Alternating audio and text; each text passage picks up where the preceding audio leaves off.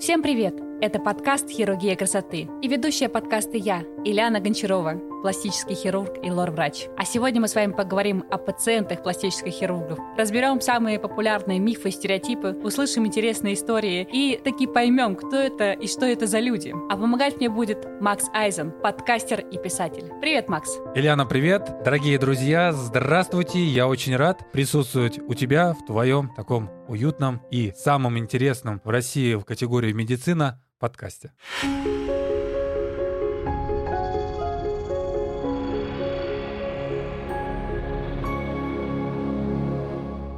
Сегодня хочу тебе рассказать о своих пациентах, о том, с кем я встречаюсь на работе и кто же такие пациенты пластического хирурга. Я себя немножко поправлю, не мне, а в первую очередь нам, слушателям, потому что я выражаю именно голос слушателей, которые тебя будут слушать, слушать. Я извиняюсь, конечно, за тавтологию, но для начала извини, что я возьму маленькую инициативу на себя с твоего позволения. Ты же мне разрешаешь? Конечно. Я просто хотел сказать, что когда мы с Алян, это друзья, начинали записывать подкаст, она начала мне рассказывать историю, которую я не дал ей дорассказать, чтобы мне тоже было интересно ее слушать прямо сейчас, о каком-то невзрачном, необычном пациенте, который к ней пришел. Илья, начни, пожалуйста, с самого начала, чтобы слушатели тоже послушали вместе со мной. Что это, за пациенты, что это за такая необычная история? Это очень интересная история. У меня появились фанаты, наверное, после выпуска подкаста. Ко мне записался мужчина, записывает у меня на консультации мой менеджер, менеджер, соответственно, я обычно знакомлюсь с пациентом только непосредственно уже на консультации. Когда он пришел в э, клинику, я вдруг поняла, что это 16-летний юноша, ну, по моим ощущениям, это примерно такого был возраста. Я, конечно, удивилась, обратила внимание, что у него хороший нос, молодая, хорошая кожа, и зачем ему, казалось бы, был нужен пластический хирург. Тем не менее, я его провела в кабинет, я с ним немножечко побеседовала, и когда пришла к сути проблемы, я поняла, что он пришел не к пластическому хирургу, он пришел с жалобой на кашель. Это было очень странно и необычно, но я как доктор расспросила его, что за кашель, когда начался, поняла, что это затяжное ОРВИ, и порекомендовала ему обратиться к терапевту. При этом юноша все время сидел, молчал и улыбался. Немножечко так глуповато улыбался. И я думала, может быть, он не понимает меня, может быть, там что-то я не так слишком умно объясняю, еще что-то. И у него несколько раз спросила, все ли ему понятно, понятно, что нужно обратиться к терапевту, в поликлинику. Он кивал, кивал, улыбался. И не хотел уходить. А у меня сейчас такая картина вырисовывается, ты такая ему серьезным лицом все говоришь, говоришь, а он такой, да, да, да. оно и было. Именно так. И мне казалось, я настолько в нелепой и странной ситуации. Думаю, ну почему же он набрел на меня, вот этот мальчик? Это ко мне это не, не так просто надо попасть. Я у него спрашиваю, как вы меня нашли? И он мне говорит очень интересную вещь. Я пришел к вам от Макса. Я говорю, от какого Макса? Он такой, ну от Макса. От Макса Айзена. Так, это очень странно, но я, я его слушаю. Он такой, ну вы подкаст записываете. Я говорю, да, записываем. Он такой, ну вот так его и нашел. А по факту, получается, чтобы попасть ко мне на прием, ему надо было меня загуглить, найти мой сайт, заполнить специальную форму, отправить заявку на запись на консультацию. И плюс он еще ждал целую неделю, и через неделю ко мне попал. Я улыбнулась, сказала, ну, конечно, хорошо. Я его привела к выходу, еще раз напомнила, что ему нужно к терапевту, попрощалась. А через полчаса он мне позвонил и сказал, спасибо вам большое за уделенное время, и вообще вы самый красивый красивый доктор, которого когда-либо встречал. Слушай, подожди, а как, как его звали и сколько ему было лет, еще расскажи, пожалуйста. Его звали Юрий, точный возраст не знаю, но на вид лет 16 было. Я, честно сейчас сам немножко удивлен. И как много у тебя вообще таких вот пациентов, которые вот просто приходят, чтобы посмотреть на такую красивую девушку? Я первый раз с этим столкнулась. Наверное, я просто, может быть, доросла до этого уровня. Никому не говорила, честное слово, и даже в мыслях не было. А подожди, получается, ты просто с ним побеседовала и все? Ну да, я узнала, что что у него, какие у него симптомы, какой у него анамнез, собрала подробно, как врач-терапевт. Но так как я не терапевт и не имею права ставить диагнозы и прописывать лечение терапевтическое, соответственно, я ему объяснила подробно, что ему нужно доктору. Я не уверена, что он болел на самом деле.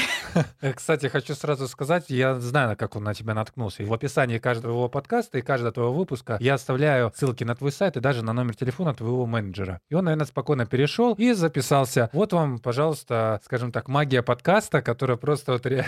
среагировал вот на таком формате, да еще сказали, что пришел от Макса. Но давай мы все-таки поговорим с тобой о настоящих пациентах, которые реально приходят к тебе с проблемами, как к пластическому хирургу. С Юрой это все понятно, а вот с пациентами твоими непонятно. Я скажу с позиции, скажем так, человека, который не смыслит в медицине и которого сформировался такой определенный стереотип о твоих пациентах. Как я считаю, кто такой пациент пластического хирурга? Кто? В первую очередь, это человек, который имеет много денег, которому их некуда деть, у которого покрыты все базовые потребности, и он может ими шиковать. Зачастую это бывают девушки, которые нашли молодого человека. Или не молодого. Да, или не молодого, назовем так называемого папика, который ей отстегивают денежки, и они приходят и делают пластическую операцию. Это первый вид. Второй вид — это какие-нибудь закомплексованные девушки моего возраста или младшие, которые спонсируют родители, и они там стесняются своего носика, хотят там сделать побольше губки и тому подобное. Вот. И третий вид — это, скажем так, мальчики, которые очень сильно любят следить за собой и уделяют своей внешности особое внимание в силу, там, может, своей работы или в силу своего здорового эгоизма. Назовем это так. Все, что ты описал, такие встречаются, такие действительно бывают пациенты, и скорее исключение, чем правило. В большинстве своем приходят обычные люди, у всех абсолютно разный доход, от хорошего свободного дохода до людей обычных профессий, типа учителей, работающих где-нибудь в Сбербанке, продавцов и так далее. Все хотят быть красивыми. Неважно, сколько ты зарабатываешь, все хотят быть красивыми. Многие на это берут кредит. У многих есть проблемы не только с внешностью, но и внутренне, допустим. Как ты знаешь, я делаю ринопластику, и ко мне приходят люди, у которых страдает дыхание. Кто-то попал в аварию, у кого-то это была травма в детском возрасте. И в результате людям это действительно необходимо, там есть все медицинские показания. Но встречаются, конечно, и отдельные личности. Я, как хирург, делю, наверное, пациентов по трем категориям. Первая — это возрастная категория. Есть три возраста, и у каждого возраста свои потребности. В основном ринопластику делают девушки от, скажем, 18 до 35. Это основной мой поток пациентов. Но, конечно, есть и старше. Более старшая категория пациенты, которые приходят убрать возрастные изменения. Они приходят на блефропластику, им требуется ботокс, иногда им требуется подтяжка лица. И вторая категория — это, как ни странно, но платежеспособный и не платежеспособный пациент. Почему я это выделяю? Стоимость у меня операции, она одинаковая для всех, но платежеспособный пациент, он после после операции ту реабилитацию, которую я прописываю, он проходит. И я знаю, что у меня все пройдет гладко, потому что я назначаю там различные процедуры у косметологов, я могу попросить походить к физиотерапевту. И, соответственно, если пациент готов на это потратить и деньги, и средства, то реабилитация проходит как нужно. Если пациент сделал операцию и пропал, и ему нет денег ни на какую реабилитацию, соответственно, я не знаю, как она протекает, и она зачастую может протекать не так гладко, как планировалось. И третья категория — это психика. Психически психически стабильные и психически нестабильные. Это самая, наверное, важная категория. Я беру на операцию только психически стабильных людей. Как бы ни казалось странным, что к пластическому хирургу идут в основном там те люди, у которых есть проблемы с психикой, это многие так думают. Но на самом деле это не так. Большинство моих пациентов — это психически устойчивые, стабильные и, можно сказать, уверенные в себе люди. Но им необходимо убрать какой-то недостаток. Когда приходят психически нестабильные, я отказываю в операции. Могу, кстати, тебе рассказать такую историю. Интересно будет? Так, подожди, сейчас, сейчас у меня только маленький вопрос. А как ты определяешь психически здоровый человек или психически нездоровый человек. Нет, понятное дело, ко мне может прийти человек, и я там по каким-то внешним признакам определю, что он больной. Но, допустим, чтобы к тебе записаться и выйти, задуматься вообще о такой идее, как сделать себе операцию, я не думаю, что об этом задумается человек, который реально психически больной.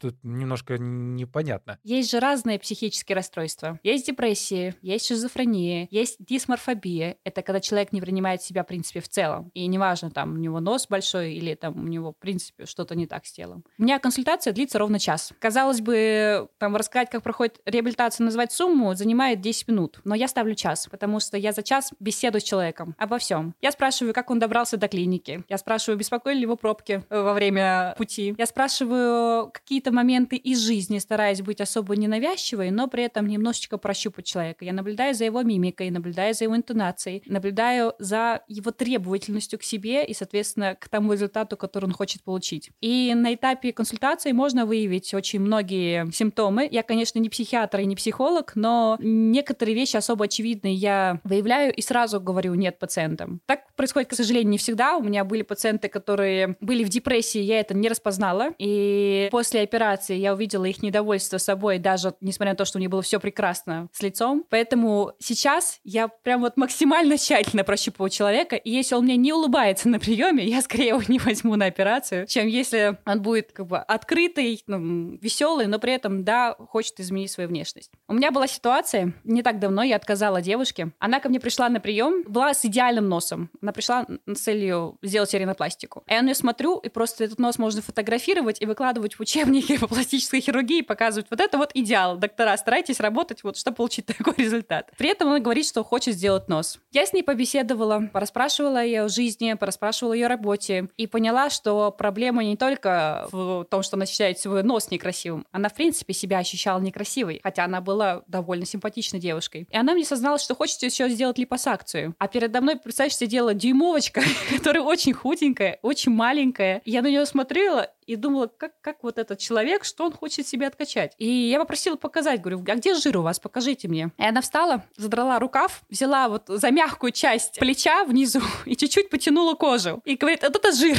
Потому что там нет жира, ну совсем. Ну, какой-то он есть физиологический, нормальный, но это не, не то, что надо откачивать. Я посмотрела так спокойно и говорю, а где у вас еще жир? Она мне показала свой живот. Маленький, аккуратный женский животик. Взяла, защипила кожу и такая, вот жир, смотрите. И тут я поняла, что проблема проблема, конечно, во всем. И мы с ней побеседовали, мы с ней беседовали даже больше часа, где-то часа полтора мы, наверное, с ней разговаривали. И так мягко и плавно подошли к тому, что нужна все-таки консультация психолога. Причем не одна, а нужен целый курс. Она меня пыталась убедить в том, что она уже была психологов и ничего не помогло. Но беседа моя выявила, что, оказывается, она просто слушала на Ютубе лекции психологов, а это далеко не сравнить с консультацией. И, конечно, они не сработали. И мы с ней вышли, а у меня консультация бесплатная. И она выходит и говорит, доктор, а я вам сколько должна? Мы минуточку с ней беседовали полтора часа ее жизни. Я ей говорю, нисколько. Идите, идите, сходите к психологу. И у нее было такое счастье на лице, такое облегчение. Она мне там столько пожеланий сказала приятных. Очень много вышло. Мне кажется, она пережила большое потрясение,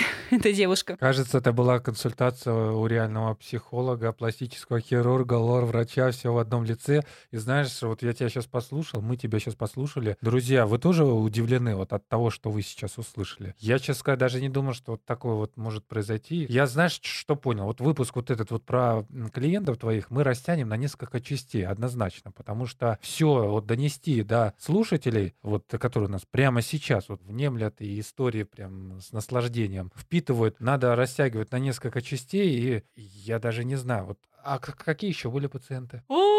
Мы открываем ящик Пандоры. Подожди, сейчас я немножко, поскольку у нас вот записано уже времени, чтобы угу. друзья наши не переутомились. Знаешь, что я скажу? Давай-ка мы вот следующую историю перенесем на следующую часть подкаста, чтобы не растягивать и не делать длинный выпуск. А мы как бы немножко подытожим касаемо вот этой вот пациентки и какие в основном бывают все-таки у тебя паци- пациенты. В основном, в большинстве своем, это девушки, где-то, наверное, 10% мужчины. Обычные люди со своими проблемами, со своей психикой, как правило, веселые, улыбчивые, у которых есть действительно проблема эстетическая и проблема медицинская. Я беру тех пациентов, только тех, у которых есть действительно показания к операции, потому что мы отвечаем, хирурги, за результат. Соответственно, это девушка или это молодой человек, у которого есть эстетическая проблема, который хочет ее решить и который понимает, что на этом клин не сошелся, это не решит все его жизненные проблемы, и это просто исправления внешности. Очень прям классно и конкретно ты сказала. И я, знаешь, понял одну еще вещь, что мне теперь опасно с тобой разговаривать. Ты, поскольку разбираешься так хорошо в людях и видишь их насквозь, я понимаю, что теперь от тебя ничего не скрою, и мне будет максимально откровенным с тобой, чтобы ты не думал, что я тебя обманываю. Дорогие друзья, вы теперь понимаете, кто на самом деле такая Ильяна Гончарова, которая ведет подкаст «Хирургия красоты». Я даже уже боюсь с вами прощаться, поэтому дам слово только Ильяне. Знаешь, я хотела еще кое-что добавить про пациентов и про пластическую хирургию. На мой взгляд, идеальная пластическая хирургия это та, которая незаметна. То есть нужно создать тот результат, который не вызовет у другого человека ощущение, что тут была сделана пластика. Поэтому фактически я возвращаю людям естественность, только делаю ее более гармоничной. Поэтому, дорогие мои слушатели, если вы когда-нибудь соберетесь на операцию, 10 раз все взвесьте, 10 раз все обдумайте, оцените себя. И только если вы 100% уверены, что вы хотите себе что-то поменять, при этом понимаете, что это кардинально не изменит вашу жизнь, а только изменит внешние небольшие черты профиля, то добро пожаловать ко мне на консультацию. Я очень надеюсь, если вы фанаты, то просто можно мне писать и ставить лайки, не обязательно приходить. А если действительно есть проблема, то welcome, жду вас. В следующих выпусках мы еще послушаем твои истории, потому что их должны знать люди. Спасибо.